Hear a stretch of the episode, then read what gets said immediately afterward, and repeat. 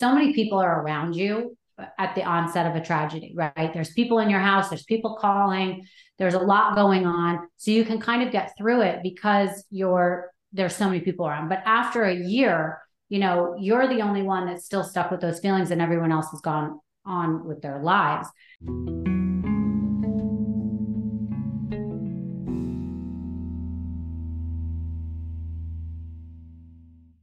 Want to listen to this Ivory Tower Boiler Room or True Crime and Academia episode ad free? Head on over to our Patreon, P A T R E O N dot com slash Ivory Tower Boiler Room to listen to all of our podcast episodes without any ads. You get access to our video episodes, our bonus episodes, and even more exclusive content, including merchandise. It only starts at $5 a month. So head on over to our Patreon. Again, it's P-A-T-R-E-O-N dot com slash Ivory Tower Boiler Room. And while you're at it, you know what would be such a help is if you could rate and review the Ivory Tower Boiler Room on Apple Podcasts or Spotify. And make sure that you follow us and share out our podcast to all of your friends. It truly does help. And I want to thank you all. It means so much that you're listening to the Ivory Tower Boiler Room. I hope that you enjoy this episode.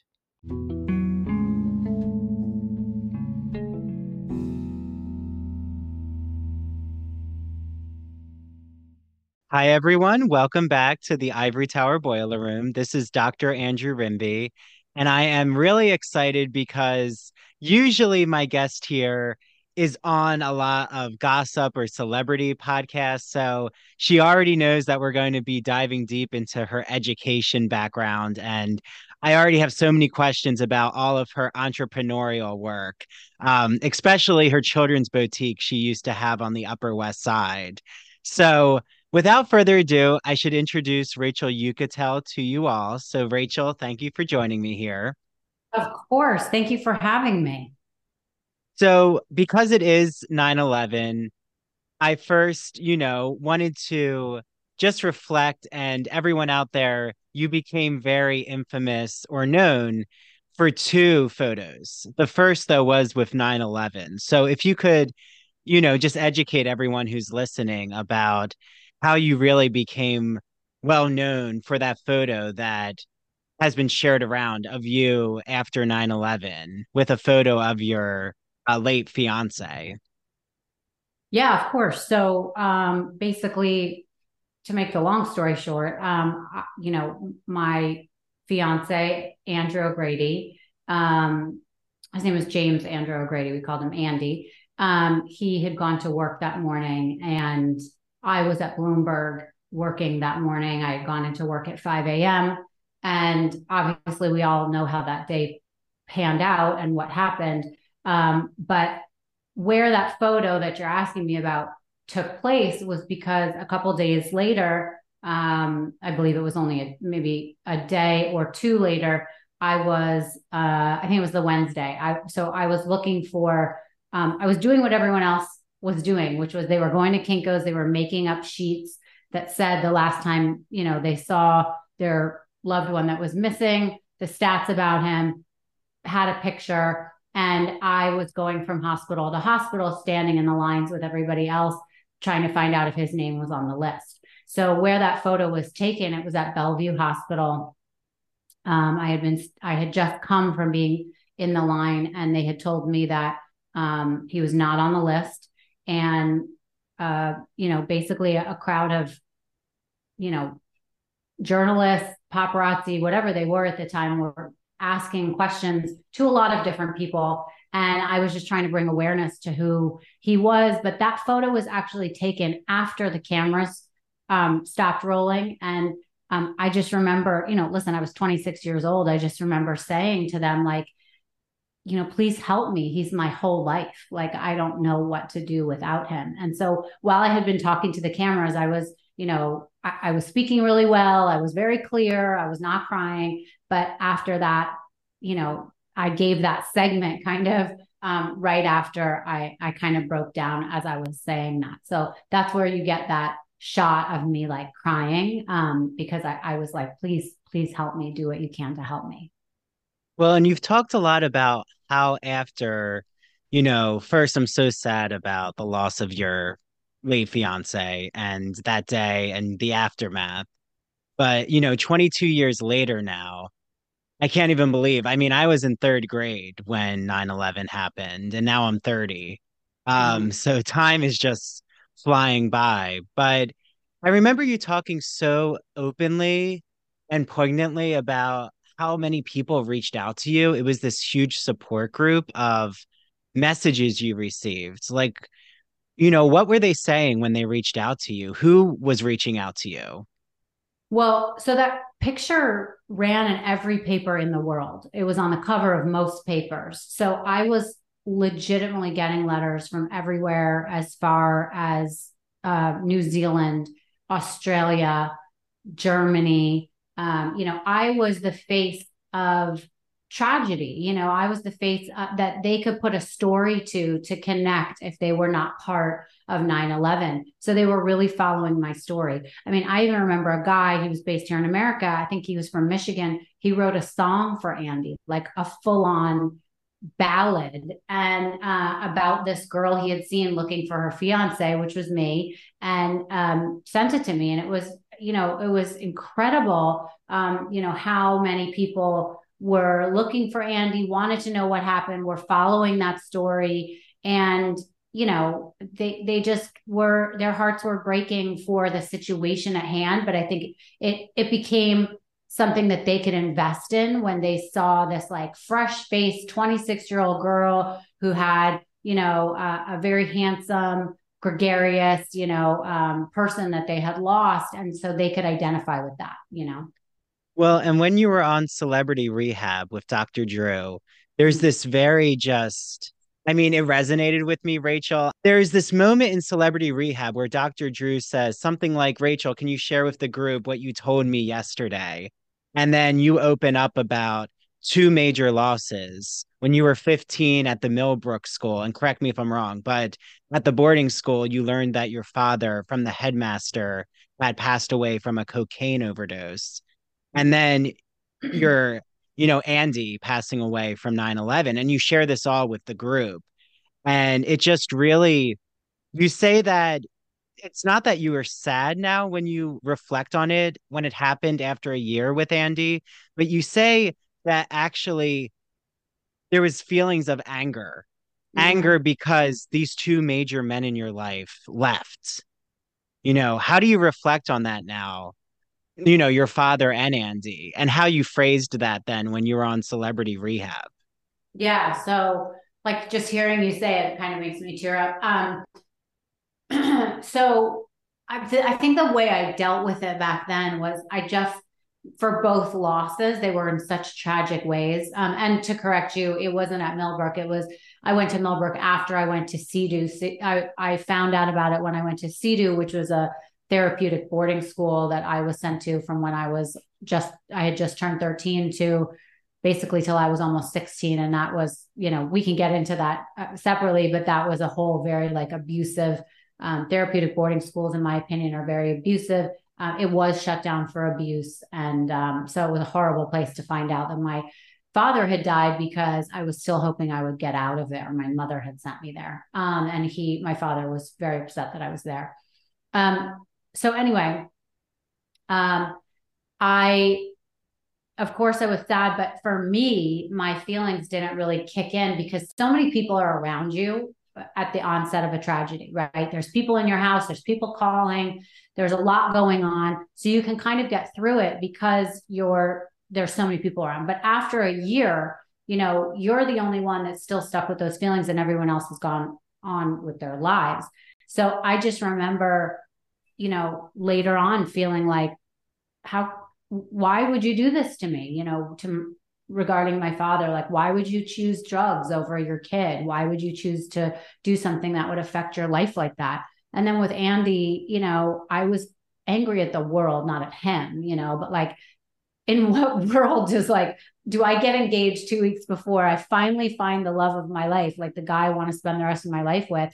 And, you know, it, was an honor for me to have been loved by someone like Annie, Andy. Like he was the best guy ever. So Um, and then he's killed by terrorists. Like how how how does that even happen? You can't even make that up. It would sound too ludicrous. So um, I was just angry. I was angry at everybody for um, for feeling like these, you know, this situation happened. But you know, I it was almost easier to to sort of blame them and say they've chosen to leave me. Of course, they didn't choose it, but you know, at the time, that's the feeling that was resonating with me.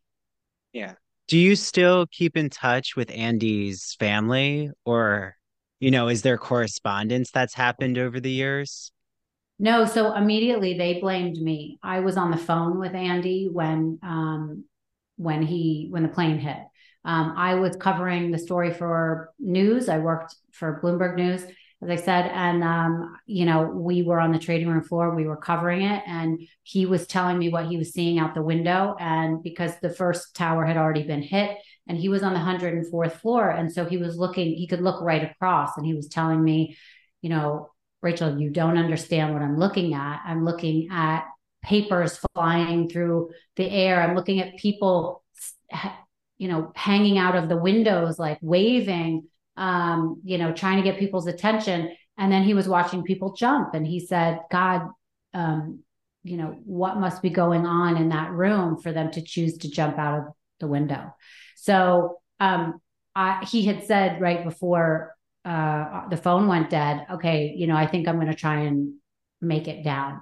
Um, he had been in the first bombing in 1993 and they were told to just stay put and they went to the roof and they played poker um, until they were told to evacuate um, i think it was like something like eight hours later so um, you know uh, as he told me that, and I was on a trading room floor. You know, there's televisions everywhere. We have three televisions on our each person's desk, uh, and then the whole trading room has TVs up on the uh, surrounding the ceiling. And I saw the second plane hit. I think you know, I don't know if you remember, but we all thought it was fuselage from the first plane um, exploding. So no one really knew that it was a second plane until it got replayed. Um, and then people started to figure out figure it out within a few minutes. But um, his phone went dead. So I, you know, I, I didn't think he was hurt. I wasn't scared per se, but I just because of course I couldn't even come up with the idea that the building would fall. I mean, the that like how could you have like the creative vision of like, okay, these buildings were hit, but like they're going to fall like no that was not even in my mind so i really wasn't worried at that time which is odd to say now, but I thought he would make it out.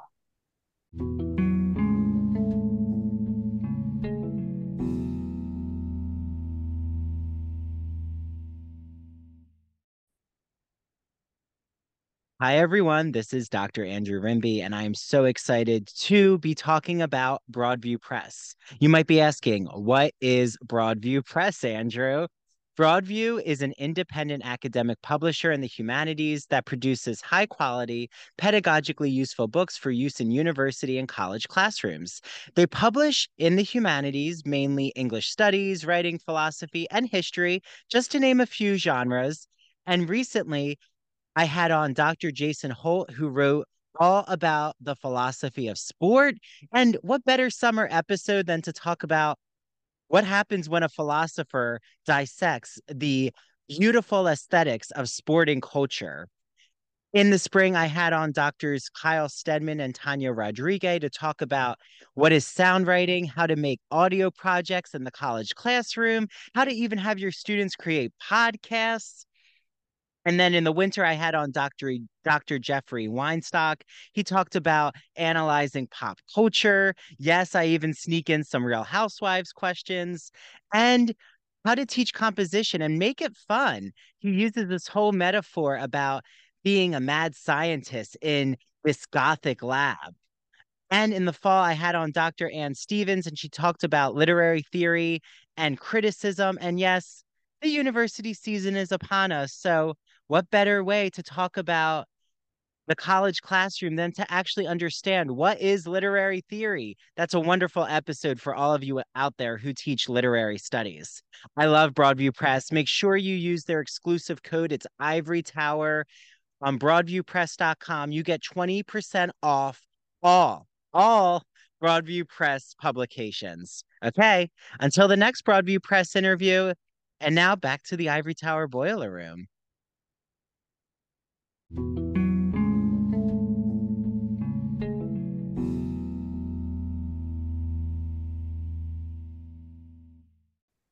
it been tough for you, Rachel? Like over these years, have you gone through your own process of? I mean, you're so powerfully open about this narrative now, but I'm assuming that it's taken time for you to cohesively reflect. Like it's not right away that you were opening up about your story, or maybe you were. Well, I mean, I'll be honest with you. I think that parts of me are still stuck as a 26 year old girl who, you know, has a huge sense of grief and loss that probably stifles me from being in real relationships or something. I mean, I'm not married. Um, I have never really found, you know, someone who I consider the love of my life since then, you know, to be, you know, just to be frank. I mean, maybe people that I've been with have probably assumed they were, but in reality, that's not the case. And um, yeah, I can talk about it. I don't really talk about it during the year, you know, but when the anniversary comes around, I do share it because I think it's important to remind people of Andy. You know, that's the reason why I think it's important. And also, you know, listen, in human nature, you want to connect with people, right? So everyone has a connection on that day of what they went through. Me being able to share mine helps people kind of remember where they were or they get interested in hearing somebody who really was touched by it. But it still brings up major emotions for me. It still is something that's very hard for me to to deal with almost like it was last week you know um, it affected me to my core i feel that in my bones all the time you know andy's somebody in the background of my life that's always there even my 11 year old daughter, who of course wasn't born during this, um, you know, knows him as someone who is a part of my life, almost a part of her life. And it's odd in schools, they don't teach about September 11th in history class, at least not yet for her age. And, um, you know, I, I think that's odd because I would feel like that's a day that she could share you know she could share the loss that i've gone through and how she's grown up knowing about this person. So i wish they would teach that in lower school. Now she's moved to middle school. So we'll see this year um, how they how they cover it. Yeah it's i mean so many of my close friends or even growing up in new jersey but by philly um, so many talk to me about the 9-11 museum is that a place that you visited rachel or is it too jarring like would it be too um, emotional to enter into it so I've only been once. I went on the 10 year anniversary.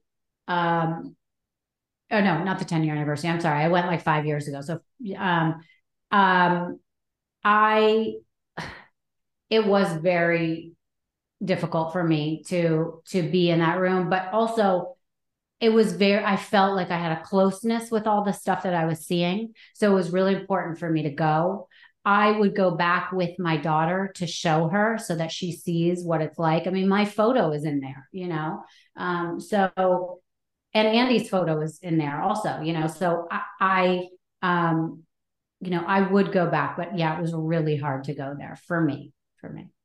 Well, thank you for sharing this, Rachel. I just appreciate it. I you know, even when I was rewatching you on Celebrity Rehab, it's a reality show, but you were so dedicated to journeying through your mission of being open and trying to I mean, recover from love, love addiction, which mm-hmm. I know you had mixed feelings about whether that was an addiction or not. Yeah. Even telling Dr. Drew, like, I think this is crap. Um, mm-hmm. but let's see what happens. But it seems that you really did gain a lot from that experience. I mean, how did celebrity rehab help you? Well, you know, a lot of people are talking right now about what it's like to be on a reality show. And I can tell you from my experience that there was nothing about it that was edited to make someone look the way that they didn't portray themselves while we were in it.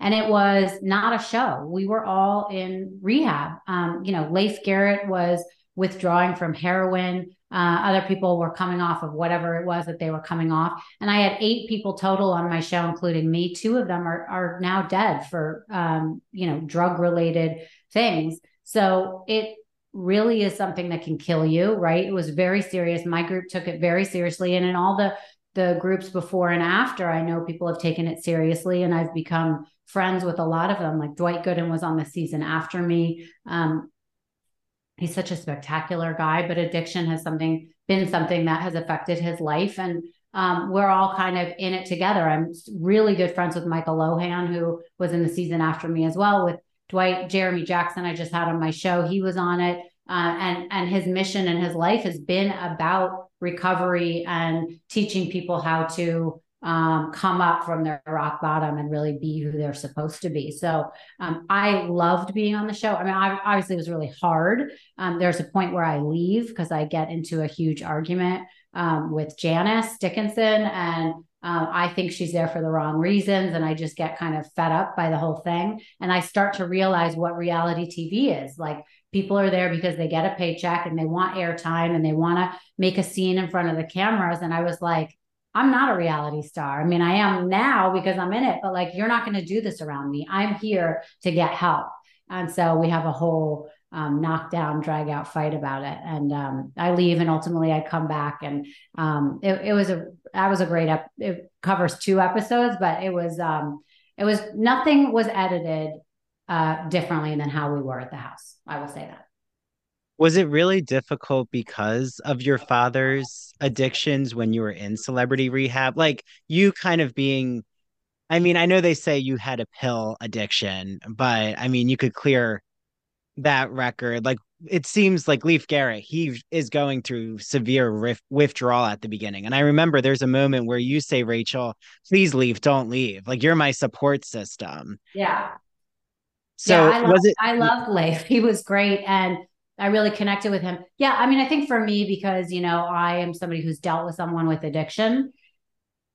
Um, I feel an affinity for people like that. I feel like I can help them. I have this like savior mentality that I feel like I I I want to try and help them and save them. So I really connected with all the people on that show um, for the most part, but especially Leif because he was so deep in it, you know. Um, but uh, and he was just so even keel and cool. I mean, he was just the coolest dude and really got me. A lot of other people were like goofy, and you know, Jason Davis was um, constantly goofing around and you know just in his own shit. But Leif and I were were really good buddies. Um, but um, yeah, I mean, I don't know if I answered your question. Yeah, yeah. Well, and wait, who is Kate? Uh, Key is it Keyshia Cole?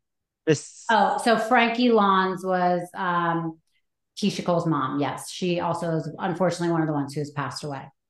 No, that's sad. Yeah, that's very sad. I mean, because yeah. there's a moment where she even talks about the cameras are watching her naked, or um, yeah, she was that was, about that. She yes, was, but I loved her so much. But she's one of the ones who, you know, when I left for that night, she's like, the house is different without Rachel. Rachel was my support. I, you know, I need Rachel back, and like all that stuff really meant a lot to me. I really connected with those people. Oh, and so what you asked before, um, it wasn't hard for me to be around people with addictions because I, I, you know, I've dated people with addictions. It's probably my pattern to try and, you know, give chances to people that I shouldn't, and you should have real boundaries. But um, no, I, I really, I enjoyed being with those people. Yeah. And I'm so glad you opened up about that reality show aspect or putting it on for the cameras because even when you're opening up about your journey, I mean, you can tell. I don't know Janice Dickinson, but I can tell in her mind she's just really interested in this drama about someone talking against her with plastic surgery or he I forget his name, but he was like making comments about her and then you're in the pool with Janice and she like it just is this igniting this firestorm for TV. Yeah. And you're there just trying to have a clear conversation and it's the paths are not crossing. Yeah, yeah. That was um, the person that was making fun of her was Jason Davis, who unfortunately is no longer with us as well. Um, but he was such a great guy. Yeah, but he made fun of her a lot, unfortunately. Yeah, so everyone could rewatch that on VH1. But you know, I have to bring up, I put out this call for questions for Rachel. And like I thought, the questions all revolved around a scandal that you had, Rachel, in 2009. But everyone can read about that. You've talked about the aftermath of, you know, Tiger Woods and that scandal. But what I'm really here, and I'm so just happy to have this moment and conversation with you, is the heart and the intelligence of everything you bring to your work, Rachel, and your passion. It really comes through. And I'm sure you know, but your last name Uchitel actually means teacher in Russian. I do know. And and I find that such a beautiful metaphor because you really are now a teacher with your Miss Understood podcast or just how you're helping others from you being in the limelight overnight how then when news spreads about the scandal it's so different than what happens in 2001 with 9-11 so how does it feel when people hear your name and they automatically go to what happens happened to you in 2009 is it tough to know what's going through their mind? Yeah well it's not tough to know what's going through their mind. I know what's going through their mind. Um no i just for me obviously at this point um it's been 14 years since that. And, you know, I just remind people imagine if your biggest mistake was not only front page news, but the biggest, one of the biggest scandals in the world and will always remain. Um, so, of course, it was a mistake, um, but the way that the, the media and the public treated me after has been horrific. And um, at some point, you know, it gets to the point where you're no longer apologizing for your behavior because really that apology is just between a few people. Um, and uh, it's more like, listen, I was reduced to a headline and I've been on a mission to change my narrative for for a de- over a decade now and um, i know that that's a universal feeling that a lot of people they don't have to go through a major scandal but that um, they feel like when their name is out there that they, you know, people know of them. And it's been very difficult to to have people think they know me for something that isn't, you know, what I should be reduced to.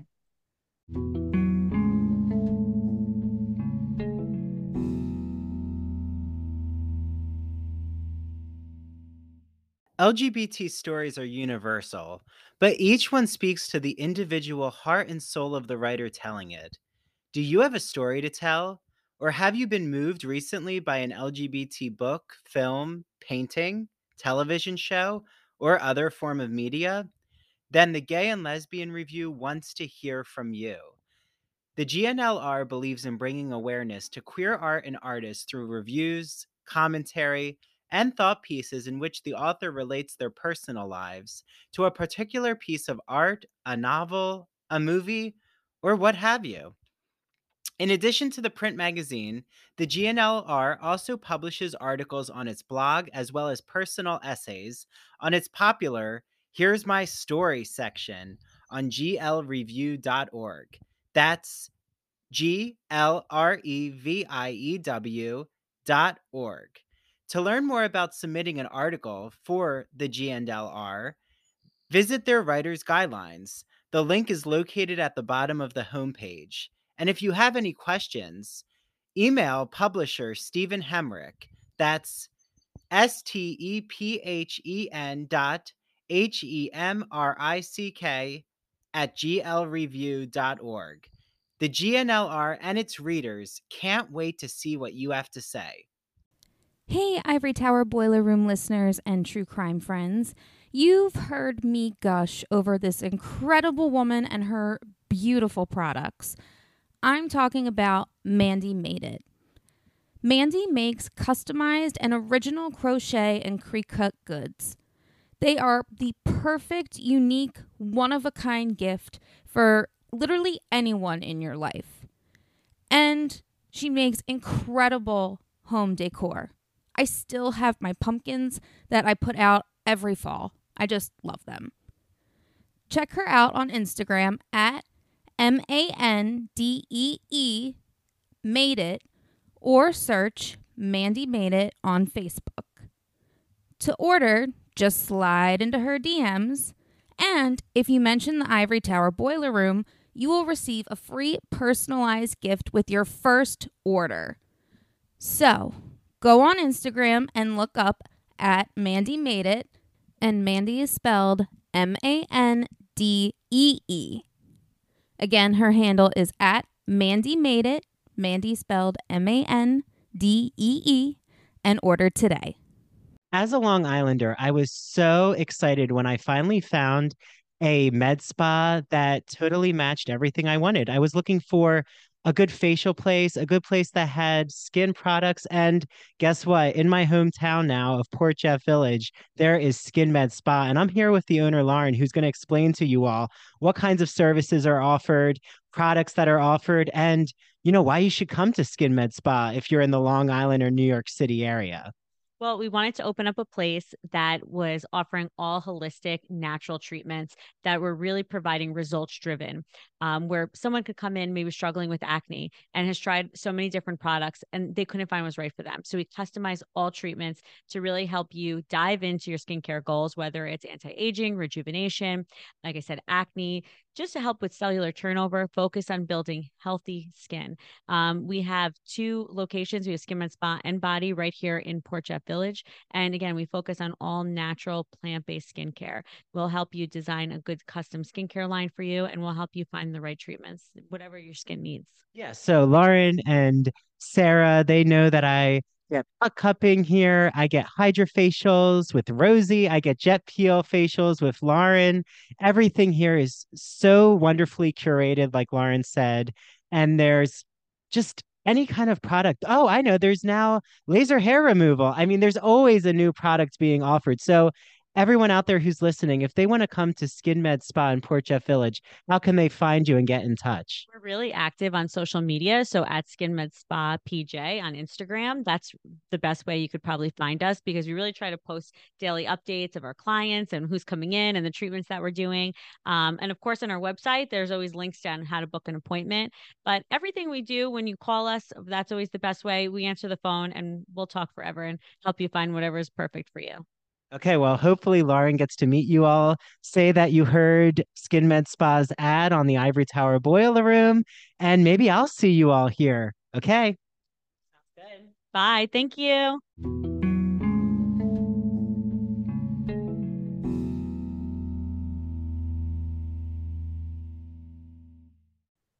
Well, and learning more about your childhood has been fascinating for me, Rachel. Like, again, so many when you hear when people hear your name, they think of that scandal and headline. But then when you look at the depths of your work, or you've even mentioned working for Bloomberg News, but I know even before that, your family, your grandfather owns the Morocco Club in Manhattan, right? And yeah, El Morocco, yeah. El Morocco, thank you. And I know that you also were born in Anchorage, Alaska, which is interesting to me because it seems like your whole family was in Manhattan. So, how did that even happen? How did you, why were you born in Anchorage? So, I was born in Anchorage because my parents went to Anchorage on a date, if you could believe it, from Manhattan. And um, they ended up staying there. And my parents um, started cable television there. Um, they built the biggest, first, they built the biggest um, construction company. It was called Uchitel uh, my father um, was trying to make money just to support a new bride. They decided to get married there. Um, and he was plowing people's driveways um, while he was shoveling them, actually. And he made enough money to buy a Caterpillar, which is the, you know, the big plow, and um, was then plowing people's um, driveways and was able to buy three or four and then developed a construction company with that money. He was able to buy a satellite dish, which brought cable television to Anchorage, Alaska. And my mother had been a um, an actress in Manhattan before she moved there. So she did all the on air stuff.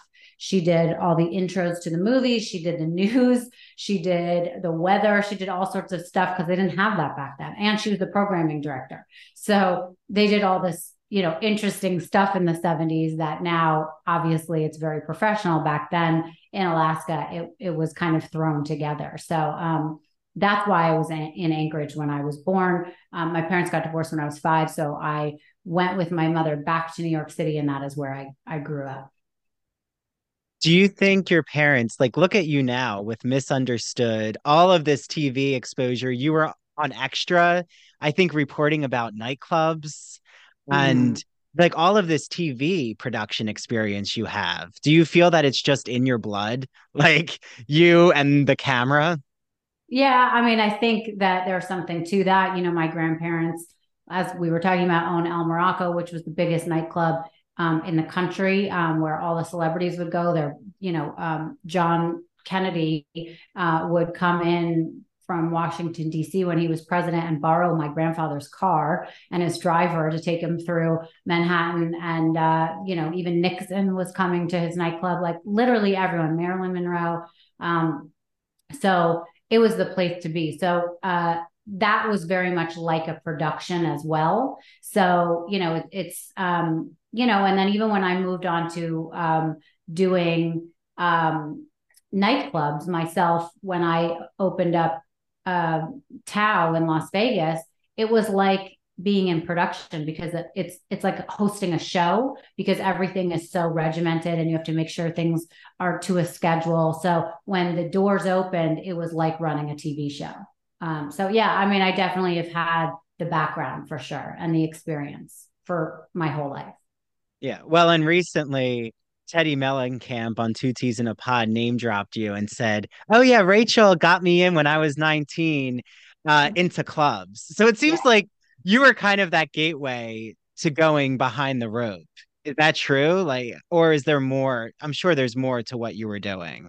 Well, yeah. I mean, I was the director of VIP operations. I'm the one that had to take care of the celebrities. I'm the one that decided where everyone was sitting. I'm the one that decided where everyone, what everyone was paying. Um, and then I had a, a, host team of like 15 people under me. And then I managed the security guards and managed the waitresses. So, you know, it was a show that was mine, right? So I wasn't just letting people in at the front. Um, a lot of people miss represent my job back then but you know there are the four owners and then there was me so and i was the face of their club so um, it, it was a pretty big deal what i did and yes i knew Teddi. she was one of my clients she would come into vegas i would get her a table. I would make sure she wasn't paying because her she came from a famous family. We had a, a you know now i think it's different. I think everyone has to pay. But back then we took care of her like she was a um, you know a vip which she always has been. She's a great girl. And so all of this with Vegas is after um so after Bloomberg News, you go to Extra and then you go to Vegas. Is that the timeline? No, Ex- Extra was just a, a, a, brief stint. I was friends with Mario Lopez. He asked me to co-host with him for a week, um, and I went to LA to co-host with him, which was super fun. Um, but that wasn't supposed to be a long thing. And uh, I went to um, you know, I did, you know, my life was all in sections, which is really odd, right? So I did uh I did the Vegas thing. Um, let's see, I got married again after um after September 11th uh, to an older friend who I just wanted it to stick. I was like ready to be married, you know what I mean? And that was not for love, it was for friendship, and that didn't work out. I really wanted a love story. So we got um separated and I basically went to the Mercedes dealership, picked out a car, said I'd like it to be ready at, you know, on Thursday. I enlisted a girlfriend of mine, Hillary, to drive across country with me until I figured out where I wanted to go. And she was in a sort of a pickle with her boyfriend at the time. Um, she found out he was cheating on her. And so she, I told her she could bring one bag. I had one bag and I had my two dogs uh, Rudy Giuliani and Ozzy Osbourne. And we just started driving and we didn't really know where we were going. And the first night we were driving, Jason Strauss, who owned Tao and was my boyfriend from when I was 12, called and said, What are you doing? And I, um, I said, I'm just, I left Steven and I'm driving to figure out where I want to be. And he said, Well, come to Vegas and I will give you a job. So I, it created a sense of purpose for me. And that's why I went out to Vegas after Vegas, I came back to New York and ran their companies, Jason's companies, clubs in um, New York City. I've done clubs in St. Bart's. I went out and worked for myself. I've gone back to Vegas to, to run clubs for a different um, partnership, uh, the Light Group. So I've kind of done it all. Well, and now you're in Palm Beach. Now so, Beach, yeah. How did that happen? How did you eventually move to Florida? Well, I have been coming to Palm Beach my entire life. My grandparents live here. My mother has a house here. Um, and during COVID, you know, living in New York was really hard with a dog and my daughter, who must have been nine, eight, nine, seven, eight, nine, something like that at the time. And so I literally just got on a uh, got on a plane as soon as you were allowed to, and I came to Palm Beach. I rented a townhouse um, here, and it was like the best experience because Florida was more open. But even though we were really being careful, it just it was so much nicer of a place where I could, um, you know, be out, be you know available, be doing things. So it wasn't, um, you know, we weren't stuck in our homes. It was really tough, you know, being stuck in our home. Well, your Palm Beach lifestyle looks beautiful and just I try to imagine myself. I've never been to Palm Beach. I've only been on the west in Sarasota. My grandparents had a place. Um, yeah. But I'm like, okay, South Florida is calling me one of these days. Uh, but you know, so Manhattan, Palm Beach, Vegas, is there a certain place that really keeps Rachel Uchitel's mind going? Is there a place that just feels do you need all of that scenery or do you feel really settled now in Florida? Um, I feel really settled. I love Florida. It's like where I want to be. I've been wanting to move here forever. It took me a whole lawsuit with my ex-husband to get uh, the ability to bring my daughter down here. Uh, it's just a safer environment, I think, for everyone. Living in New York had gotten really tough. And, uh, you know, now I have two dogs and I have my daughter. She started school here. It's just a much better environment, I think, to live in in Manhattan at the moment. Yeah. So, you know, opening up about your Miss Understood podcast, what has, where did that idea even begin? How did you know, okay, a podcast, this is what Rachel needs to do? Well, I have been on a lot of people's podcasts for quite a while, giving away, you know, people interviewing me about my story. And what I realized is that I have, you know, I wanted to have the ability to talk about people who had been through what I had been through. And, you know, a lot of these people with big podcasts have been saying, you're great you sh- you should have this. But that wasn't really the you know the driving factor for me. My show um, Miss Understood is really what i've gone through in my life and i want to give a platform to others. So the show is about people who who have been reduced to a single headline and are on a mission to change their narrative. And that's exactly what i went through. The people i'm interviewing um, have definitely felt like that. I think being misunderstood is universal feeling that most people understand, they've gone through, um, or they've witnessed it, right? So it's great to hear from the people that we maybe haven't heard from before to talk about that scenario. It doesn't have to be a scandal, it could be something um, that, you know, they just personally have gone through. And then uh, if I'm not interviewing a guest about themselves, I'm definitely interviewing a guest about a topic that I think should be reconsidered, that I find super interesting, that people might not know a lot about. You know, I talked about um, one of our best episodes actually was about ketamine infused therapy for um, for depression and PTSD. That did so well, and it was so interesting because I think a lot of people think of ketamine as a drug that people abuse. Um, and I think in the future that will be something that is more prescribed than medicine, um, than over the counter medicine or you know uh, prescription medicine like antidepressants. And then just recently, I interviewed someone about um, you know suicide assisted deaths, um, which is becoming you know I think it's uh, legal in ten states now. And there's a lot of controversy surrounding it almost like abortion. It's about people you know thinking that it's wrong and it was very interesting to hear um, Judith Bishop's uh, perspective on it. She is someone you can actually hire to sit by your bed and um, you know facilitate that death. So, and she um, used to be um, the head of obstetrics at UCLA, um, excuse me, at UCSF, and deliver babies. So, from going to from delivering babies to bringing someone out of this world, it's very her perspective was super interesting. So um, I love having the podca- podcast because we drop twice a week. I'm, you know, at first it was supposed to be once a week, but I, I have so many guests that I just have to keep pumping them out, right? Because so many people want to do the show, and now I'm in an incoming phone call business where people are asking me to do the show, which feels so great. And we're number three in the country, as you know. So obviously, it's resonating with enough people.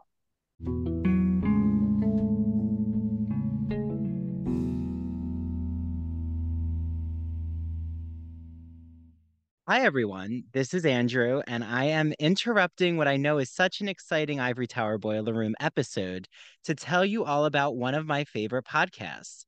It's called That Old Gay Classic Cinema, and it's hosted by Christian Garcia.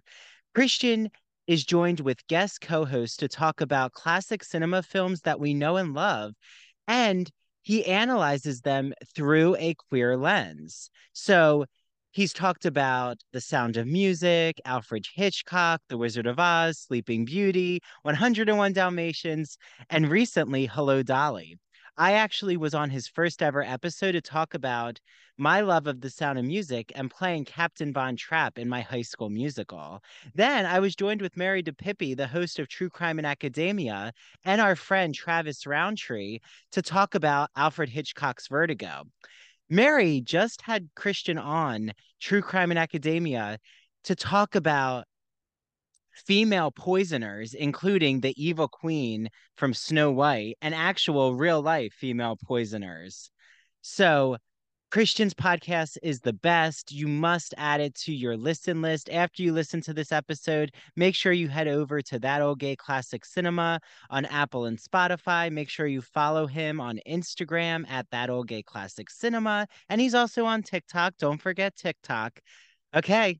I can't wait for you, all to listen to That Old Gay Classic Cinema. And now back to the Ivory Tower Boiler Room. Hi, this is Andrew, and I'm interrupting what I know is an exciting ITBR episode to talk to you about one of our sponsors, the Gay and Lesbian Review. Mm-hmm. Discover new things about gay and lesbian literature, history, and culture with a subscription to the Gay and Lesbian Review, a bi monthly magazine of history, culture, and politics that publishes essays in a wide range of disciplines, as well as a slew of reviews of books, plays, and movies and a number of special features, such as artist profiles and our popular art memo column. Each issue of the Gay and Lesbian Review brings you consistently intelligent, lively, thought provoking articles focused on a unifying theme, and it brings together the leading minds on the topic. You won't find a lot about the latest dating fads or fashion trends, but you will definitely find articles about online dating, like using Grindr as a social phenomenon, or even the gay influence on 20th century fashion. Did you know that I've actually interviewed three gay and lesbian review contributors? Make sure you listen to my Ignacio Darnaude Breaking the Gay Code in Art episode, where Ignacio explains that key artistic figures like Michelangelo, Donatello, Thomas Eakins, J.C. Leyendecker, and Tom of Finland all have really explicit homoerotic artwork. And then head on over to the next episode where I talk with Dr. Vernon Rosario about LGBTQ psychiatry and how homosexuality got depathologized. And our most recent episode was with the Gay and Lesbian Review's literary editor, Martha E. Stone, and she talks about what LGBTQ literature you should be reading this summer, and also how to become a contributing writer and a reviewer for the Gay and Lesbian Review. To subscribe, visit glreview.org. That's G L R E V I E W.org. Click subscribe and enter the promo code ITBR to receive a free copy with any print or digital subscription. And as an added bonus, you also receive online access to all of the gay and lesbian reviews archived issues. All of them. Okay, enjoy your reading, everyone.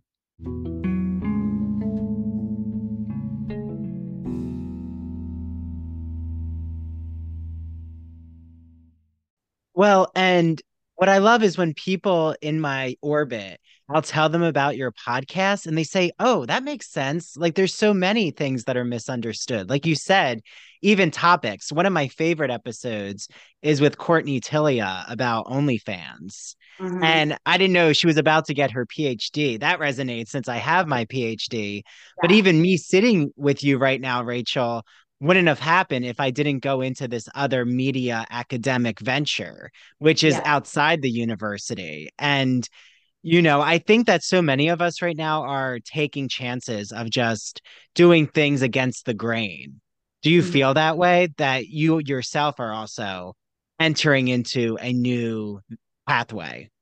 Yeah, well, I think it's important to always be challenging yourself and always be, um, you know, finding something that's uncomfortable because that makes you, you know, more well-rounded. And if you stay in the comfort zone, um, you know, you're you're just only going to go in one lane. You got to get a little uncomfortable to see change, right, and to to grow. So for me, um, yes, it's been uncomfortable. Every time I go to interview someone, I'm always a little nervous right before I do it because I want it to be a good interview. I want it to get new things out of them that we haven't heard. And obviously i i you know i'm creating a platform for these people so i want them to trust me. So um so that is always uncomfortable. But um i know that we have a common bond in the topic. So i i ultimately know that it will work out well. Well and maybe getting your education in there your bachelor's in psychology might mm-hmm. be uh it might uh, come to bear on a lot of just yeah. how you're able to read people. Yeah, so I do have my um, my degree in psychology. I find people and human nature interesting, which is another thing that I talk about in sort of the intro of my podcast that we get to understand um, human nature, why people do things the way they do them, and the power of second chances. And I also have my master's. I got my master's in um, forensic investigation, which I just happen to find true crime super interesting and wanted to be educated in it and see what that was like. I mean, listen, when you're taking classes and you're interested in the topic, you are going to do really well. If I, you know, when I took classes on business, God, it just went over my head. I just was not interested. That's just not my thing. But psychology, I did really well. Um, you know, forensic investigation, I did really well because I was super interested. So my my suggestion to people always is study the things that you're really interested in. Don't go against the grain on something like that because you just will you will be struggling the whole time to pay attention, to want to be there, to be present in the moment. So, you know, I I I've chosen a path that I was personally interested in. Well, and after Courtney's episode, I have to ask Rachel, are you going to be announcing some big news about your OnlyFans? Well, it's something that I've always wanted to do. Who wouldn't want this extra side job? Um, so you make a little a little income. But after that that episode, you know, she broke it down in such a way that she was so great, and I was like, oh, I could do this. You don't have to like you know do things that are dirty and naked. You know, in OnlyFans, you could um, you know, be doing the dishes. That there, everybody has an opportunity to showcase themselves however they want to. So it is not a closed door for me. Let's just say that. Yeah, even with Shanna Moakler, you said, um, or Shanna Moakler, you said that the public's perception. I think you're quoted as saying that someone would be sucking dick. I, I think is what you say, but you're like, uh, Shayna, you've uh, pulled back the curtain on that and showed us there's so much more to this OnlyFans venture. Yeah. Uh, so yeah. I love though how you go there always. You have no qualms about being blunt and frank, and I attribute that to your Manhattan personality. Probably, yeah, probably. I'm not well, very. well, I think you're a very full of social etiquette mm-hmm. uh, and decorum but you know it's just been so wonderful rachel having this discussion with you you also can release too that you have a patreon especially because we briefly touched upon your journey into vegas but i know eventually you're going to do more of your life journey that yeah. hasn't been talked about that right. you haven't and, revealed on podcast yeah i'm going to start you know at least once a week putting out just content of my own where i just sort of turn on the mic at any given point in the week. And I'm sure it'll be more than once a week, right? Where I just want to talk and have someone listen. So I think it'll be really cool to, um, you know, to see how Patreon does. I hope that um, your listeners will sign up and and uh, give it a chance at least for a month to to see what it's like to get to know someone, you know, kind of while they're just sitting alone, having their thoughts and uh, want to share. Like, you know, for example, my daughter um, just was in the hospital two nights ago. Uh, she slipped and fell, and how life can change on a dime. She had to get six staples in her head and um, her foot broke in three places. And that was really traumatic for me. So, you know, I, that's something like I would turn the mic on two days later now and kind of go through what I, what I felt, what I went through, um, and how people have received that news uh, has been very interesting to me because I'm here in a new town. And um, so, you know, that will be one of the things that I talk about on my Patreon because I think a lot of people can identify what that's like when you all of a sudden you're fine, but then next thing you know, you're in a state of fear and panic and don't know what's going to happen. Um, and so, whatever, we'll talk about that on the Patreon um, as as well as all the different stories of who I am and how I got here. That uh, a lot of them are saved for my book um, that I'm working on, but I will be telling them in a, in a little bit of a different way from from a mic, you know. Yeah. So patreon.com slash misunderstood with Rachel Uchitel. I have it in this podcast show notes. I have links to Rachel's website that has her podcast, how to contact her. If you think you're misunderstood, reach out to Rachel. Um, I've had people say I should create an OnlyFans. So maybe Rachel, you and I will have to, we'll see. Um, yeah. I know that my parents are freaking out if I ever created one. Uh, oh, so I'm fun. an only child. I don't want to, you know, I already talk a lot about sexual topics and being unapologetically gay. There's only so far I want to push the envelope here. Right. Uh, right. So right, well, we'll talk about it. We'll figure it out. We'll talk about it. Okay. And if it happens, I'll blame you, Rachel. Uh, so thank your you parents, so much. Your parents yeah. can call me. They'll call you. Oh yeah, I'm. If you give them your number, don't worry, you'll be getting calls. Uh, so, how can everyone follow you, uh, Rachel, on uh, your social media accounts? Uh, I'm on Instagram at Rachel Uchitel NYC, and I do read my DMs, so you can feel free to DM me. I would love if you guys went on um, to Apple or Spotify and listen to an episode, and then um, you know if you could take the time to write a review, that's always really helpful. It helps us get to, up on the Apple um, charts, on Spotify charts, you know. So if people are are um, leaving reviews and five stars, and um, yeah, if you have any suggestions for for guests definitely DM me um, or DM Andrew.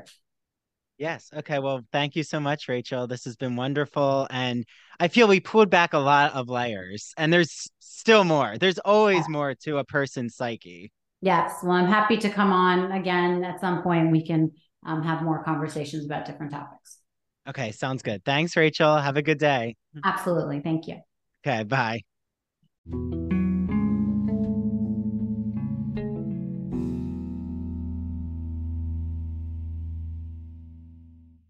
Thank you so much for listening to the Ivory Tower Boiler Room. This is Andrew Rimby, the host and director of the Ivory Tower Boiler Room podcast. I am joined with Mary DePippi, our chief contributor and host of True Crime in Academia. Please, if you're not, make sure that you follow the Ivory Tower Boiler Room and True Crime in Academia on Instagram and Twitter and TikTok too. Remember our TikTok? That's where all the exciting video clips are posted. Make sure that you join our Patreon if you want more Ivory Tower Boiler Room and True Crime and Academia content. All the video interviews are on our Patreon. All of our bonus episodes are on Patreon. And it just means so much for you to join for $5 a month. You unlock all of our bonus episodes and also, it just helps support the Ivory Tower Boiler Room. Thank you so much for giving Mary and I a needed jolt of caffeine for coffee. Thanks for the $5. Head to patreon.com slash Ivory Tower Boiler Room. We cannot wait for you all to listen to our summer season. There are so many exciting episodes. And we're also celebrating three years of the Ivory Tower Boiler Room podcast. So without further ado, thanks for listening. Make sure you listen to the next episode next week and have a wonderful summer season, everyone. Okay, bye now.